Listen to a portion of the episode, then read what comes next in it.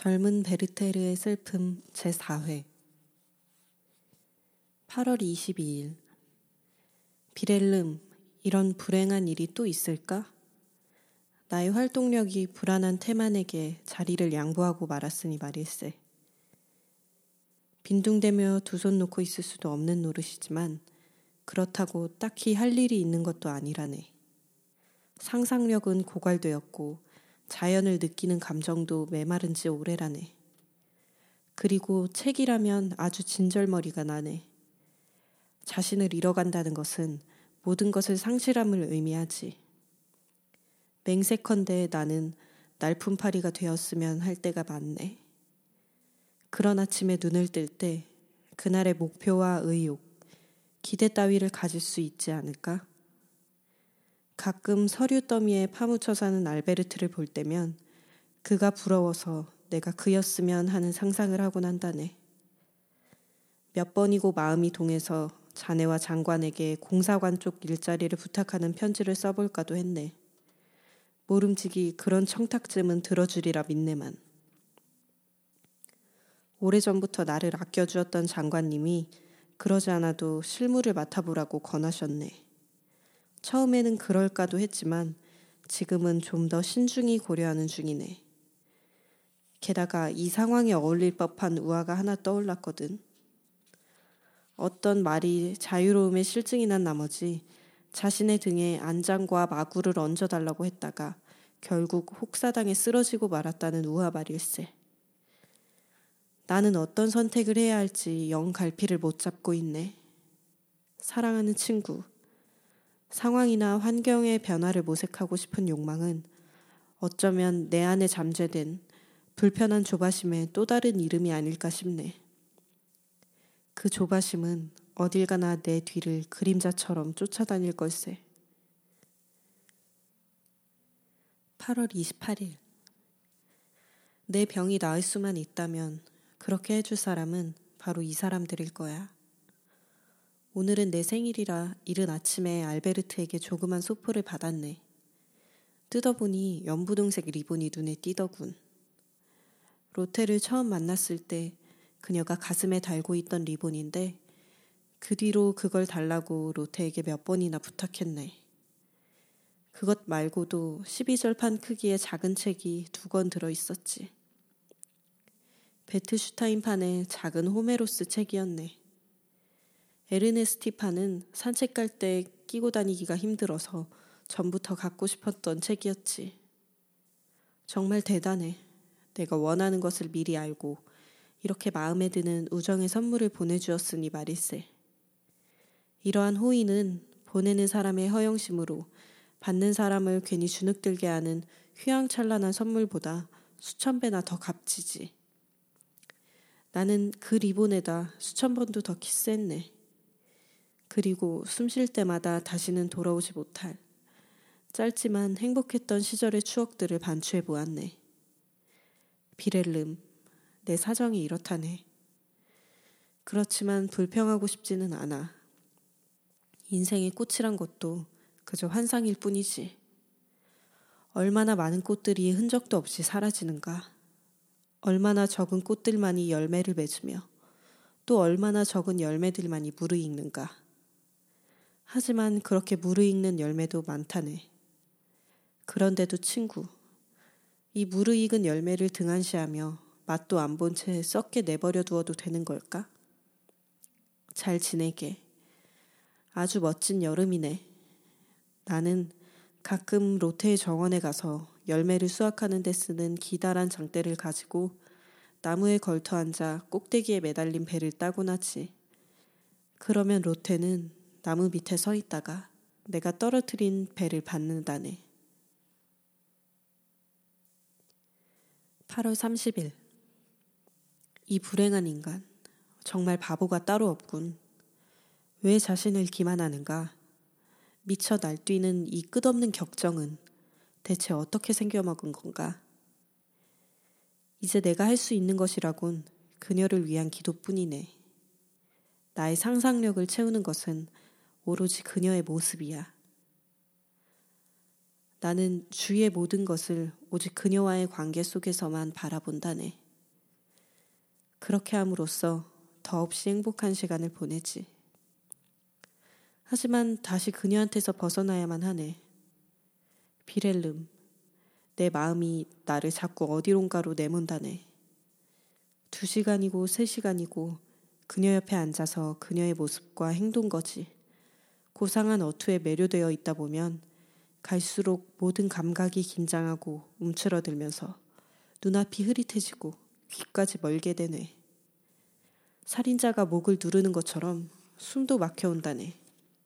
그러면 심장은 옥죄어진 감각을 완화시키려고 세차게 고동치는데 그것이 오히려 감각의 혼란을 가중시킨다네. 비렐름, 나는 가끔 내가 정말 이 세상에 존재하는지조차 알 수 없네. 그리고 가끔 지탱하기 어려운 슬픔에 잠길 때, 로테가 자신에게 의지하여 마음껏 울어서라도 괴로움을 떨쳐버리라는 서글픈 위로를 허락하지 않으면 나는 그 자리에서 도망쳐 나올 수밖에 없네. 나는 밖으로 나가 들판을 헤매고 다닌다네. 가파른 산을 기어오르고 길도 없는 숲속을 헤쳐가다가 덤불에 걸려 상처를 입거나 가시에 찔려 살갗이 해져도 희열을 느낀다네. 그러다 보면 기분이 조금은 좋아지지. 그야말로 얼마쯤 말일세. 그러다 피로와 갈증으로 쓰러진 적도 몇 번 있었네. 머리 위로 높이 보름달이 떠오르면 상처난 발바닥을 잠깐이나마 쉬게 하려고 한적한 숲속에 굽은 나무 밑둥에 앉아 있을 때도 있는데 지치고 긴장이 풀려 어스름한 달빛 속에 잠이 들기도 한다네. 오 비렐름, 나의 영혼은 은자의 쓸쓸한 독방, 털로 짠 거친 의복, 가시고리 허리띠 같은 것들을 간절히 바라네. 그럼 잘 있게. 무덤이 아니면 이 비참함을 끝낼 방법이 없을 것 같네.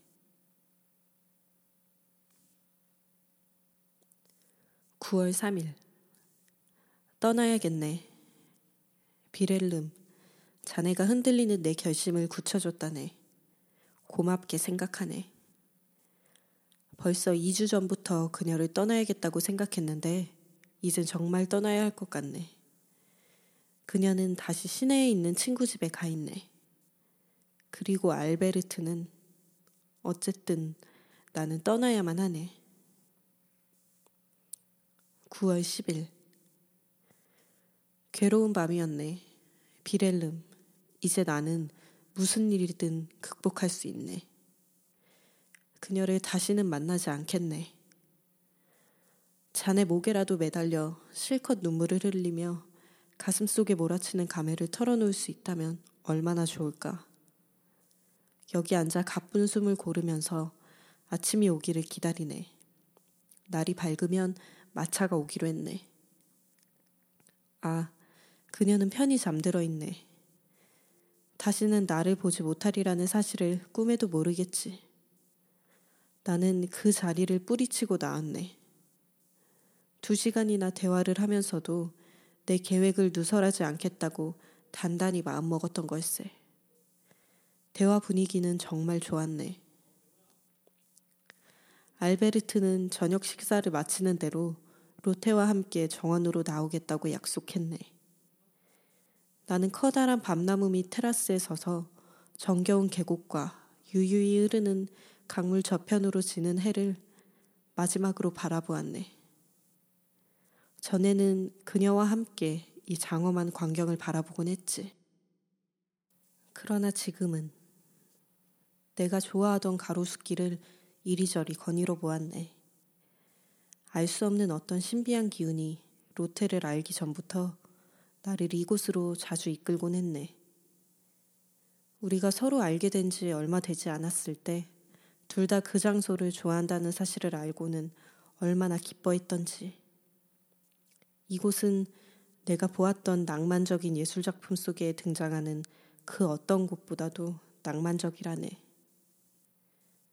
무엇보다 밤나무 사이로 툭 트인 넓은 전망이 일품이지. 그러고 보니 생각나는군. 이미 그곳에 관해서는 자네에게 꽤 여러 번 써보냈지. 키 큰 너도 밤나무들이 병풍처럼 사방을 에워싸고 그것과 맞닿아 있는 숲을 때문에 가로수길은 더욱더 어두워지고 마침내 사방이 완전히 막힌 조그만 광장으로 끝나는데 그곳은 등골이 오싹해질 정도로 적막감이 감돌지. 그곳에 처음 발을 들여놓은 어느 환한 대낮에 느꼈던 은밀한 기운이 지금도 남아있는 듯하네. 그 장소가 앞으로 축복과 고통의 무대가 되리라는 것을 당시 나는 어렴풋하게나마 예감했다네.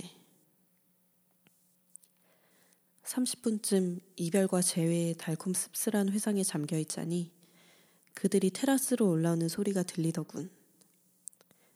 그들에게로 달려간 나는 약간의 전율을 느끼면서 로테의 손등에 키스했네. 우리가 테라스 꼭대기에 막 올라섰을 때 숲이 우거진 언덕 너머로 달이 떠오르더군. 우리는 이런저런 이야기를 나누며 그 어둑한 정자에 이르렀네. 로테가 먼저 그 안으로 들어가 자리에 앉자 알베르트도 그녀 옆에 앉았네. 나도 따라 앉긴 했지만 마음이 진정되지 않아 오래 있을 수가 없더군. 자리에서 일어나 그녀 앞을 이리저리 서성이다 다시 앉았네. 초조해서 견디기가 힘들었지. 로테는 너도 밤나무 끝에 매달려 우리 앞쪽 테라스를 밝게 비춰주는 아름다운 달빛의 연출 솜씨를 감상해 보라고 권했네. 우리 주위를 둘러싼 짙은 어둠과 뚜렷한 대조를 이룬 광경이 정말 멋지더군. 우리는 한동안 말이 없었네. 한참 후에 로테가 입을 열었지. 달빛 속을 거닐 때면 돌아가신 분들이 어김없이 떠올라요. 그러다 보면 죽음과 내세에 관해서도 곰곰이 생각하게 돼요. 우리도 언젠가는 죽겠지요. 그녀는 숙연함이 묻어나는 목소리로 이야기를 계속했네. 하지만 베르테르, 우리가 저 세상에서도 다시 만날 수 있을까요? 서로를 알아볼 수는 있을까요? 어떻게 생각하세요? 말해줄 수 있어요? 로테, 나는 그녀의 손을 잡고 말했네. 눈가엔 어느새 눈물이 가득 고였지. 우리는 다시 만날 거예요. 이승에서나 저승에서나 꼭 다시 만날 겁니다. 나는 더 이상 말을 이을 수 없었네. 비렐름, 하필이면 내가 마음속에 쓰라린 헤어짐을 품고 있을 때 그녀가 그런 질문을 할 줄 누가 알았겠나. 우리가 사랑했던 고인들은 우리가 어떻게 살아가는지 알까요? 로테가 말을 계속했네. 그분들은 우리가 행복하게 잘 지내고 있다고 느낄까요? 우리가 늘 따뜻한 사랑으로 그분들을 기억하고 있음을 알까요? 고요한 밤에 자식 같은 동생들과 함께 앉아 있을 때면 그 옛날 어머니께 했던 것처럼 아이들이 내 주위를 에워쌀 때면 어머니가 내 곁을 맴도는 것 같아요. 그럴 때마다 저는 그리움의 눈물을 흘리며 하늘을 올려다보고 빌죠. 어머니가 돌아가실 때 어린 아이들의 엄마 노릇을 하겠다던 그 맹세를 지키고 있는 내 모습을 한순간만이라도 보셨으면 하고요. 그리고 그런 마음으로 이렇게도 외쳐보죠. 어머니, 제가 만약 당신처럼 아이들을 제대로 돌보지 못했다면 용서해 주세요. 그래도 최선을 다하고는 있어요. 예쁜 옷과 맛있는 음식을 챙겨주며 정성껏 보살피고 사랑하고 있답니다. 그리운 어머니, 우리의 화목한 모습을 당신이 한 번만이라도 볼 수 있다면 얼마나 좋을까요? 그러면 당신이 쓰라린 눈물을 흘리면서 아이들의 행복을 위해 은총을 베풀어 달라고 기도를 올렸던 그 하느님께 다시 한번 뜨거운 감사를 드릴 거예요. 그녀는 그렇게 말했네. 오 비렐름. 그녀의 말을 누군들 똑같이 되풀이할 수 있겠는가? 차갑게 죽은 문자가 그토록 성스러운 정신의 꽃을 어떻게 표현해낼 수 있겠는가? 알베르트가 점잖게 그녀의 이야기를 가로막았네. 지나치면 건강에 좋지 않아요. 사랑하는 로테. 당신의 영혼이 곧잘 그런 생각에 사로잡히는 것은 잘 알지만 제발 부탁이니. 오 알베르트. 그녀가 말했네. 당신도 그날 일을 잊지 않았죠? 아버지는 여행 중이셨고 우리는 아이들을 재운 뒤 단둘이서 작은 원탁에 앉아 있었죠. 당신은 좋은 책을 자주 들고 오긴 했지만 읽는 일은 드물었죠. 어머니의 고결한 영혼과 교류하는 일을 훨씬 유익하게 여겼기 때문이겠죠? 어머니는 아름답고 다정하고 밝고 활동적인 분이었어요. 하나님은 제 눈물의 의미를 아실 거예요. 언제나 잠자리에서 무릎을 꿇고 어머니 같은 사람이 되게 해달라고 하느님께 기도하곤 했으니까요. 로테. 나는 그녀의 발치에 무릎을 꿇고 그녀의 손을 움켜잡은 채 하염없는 눈물로 그 손을 적셨지. 로테, 하느님의 은총과 어머니의 영혼이 당신을 굽어 살필 거예요. 당신이 제 어머니를 아셨다면 하고 말하며 그녀는 내 손을 꼭 쥐었네. 우리 어머니는 당신이 알았어도 좋았을 만큼 훌륭한 분이셨어요. 내겐 몹시 벅찬 감동을 주는 말이었네. 나에 대해 이보다 훌륭하고 자랑스러운 말은 들어본 적이 없네. 그녀는 계속 말했지. 어머니는 한창 나이 때 그만 돌아가시고 말았어요. 막내가 태어난 지 6개월도 안 돼서죠. 병도 오래 앓지 않으셨어요. 운명에 조용히 몸을 맡기셨죠. 다만 아이들 때문에 그 중에서도 특히 막내둥이 때문에 마음 아파하셨답니다. 임종이 다가오자 아이들을 데려오라고 제게 말씀하시더군요. 영문도 모르는 작은 애들과 어쩔 줄 몰라 하는 큰 애들이 침대 주위에 빙 둘러섰어요. 그러자 어머니는 두 손을 모아 아이들을 위해 기도하고 하나하나 키스를 해주더니 내보내셨어요. 그러고는 제게 내가 저 아이들의 엄마가 되어다오 하고 말씀하셨어요. 저는 어머니에게 손을 내밀며 그러겠노라 다짐했죠. 내가 지금 하는 약속은 지키기 매우 힘들단다. 어머니가 말씀하셨어요. 어머니의 마음과 어머니의 눈을 가져주기 바란다. 내가 곧잘 감사의 눈물을 흘리는 것을 보고 내 말뜻을 이해할 거라 생각했다. 동생들을 그런 마음으로 잘 돌봐주고 아내와 같은 성실성과 순종하는 마음으로 내 아버지를 모시도록 해라. 아버지를 잘 위로해 드려야 한다. 그러고는 아버지를 찾으셨어요. 하지만 아버지는 견딜 수 없는 고통을 숨기려고 밖으로 나가버리셨죠. 상심이 무척 크셨을 테니까요. 알베르트, 그때 당신은 저와 함께 방에 있었죠. 그때 어머니는 발기척을 듣고는 누구냐고 물으시더니 당신을 가까이로 부르셨어요. 어머니는 당신과 나를 번갈아 쳐다보셨죠. 그때 그 안도하던 눈빛은 우리가 행복하리라는 것을 함께 행복하게 잘 살리라는 것을 예감한 듯 평온했어요. 알베르트는 그녀의 목을 끌어안고 키스한 다음 소리쳤네. 물론 우리는 지금 행복해요. 그리고 앞으로도 그럴 겁니다. 그토록 침착하던 알베르트도 평상심을 잃었고 나 자신도 어찌해야 할지 정신이 없더군. 베르테르, 그녀가 다시 입을 열었네. 그런 어머니를 우리는 잃고 만 거예요. 아, 일생에서 가장 소중한 분을 빼앗긴다는 것이 어떤 기분인지 아이들만큼 사무치게 느끼는 존재도 없을 거예요.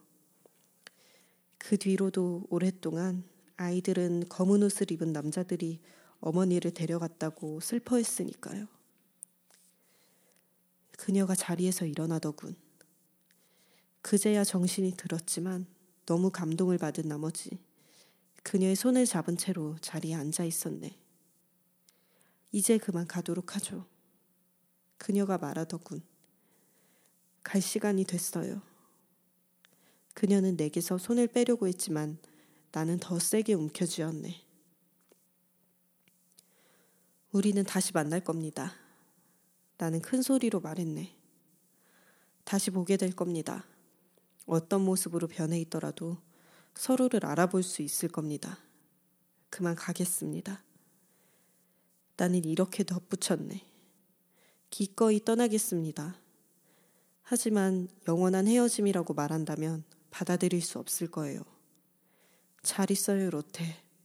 잘 있어요, 알베르트. 다시 만나도록 합시다. 내일 말인가요? 그녀는 농담조로 대답하더군. 그 내일이 어떤 것인지 나는 똑똑히 느꼈네. 그러나 내게서 자기 손을 빼내는 순간에도 그녀는 아무것도 모르고 있었네. 그들은 가로수길을 따라 걸어갔고 나는 그 자리에 서서 달빛 속에 멀어져가는 그들을 조용히 목송했네. 그러고는 땅바닥에 주저앉아 실컷 울었네. 그러다가 다시 벌떡 일어나 테라스로 달려 올라갔네. 저 아래 키 큰 보리수 그늘 속에 정원 문 쪽으로 걸어가는 로테의 나풀거리는 흰 옷이 보이더군. 두 팔을 뻗었지만 그녀의 모습은 사라지고 없었네.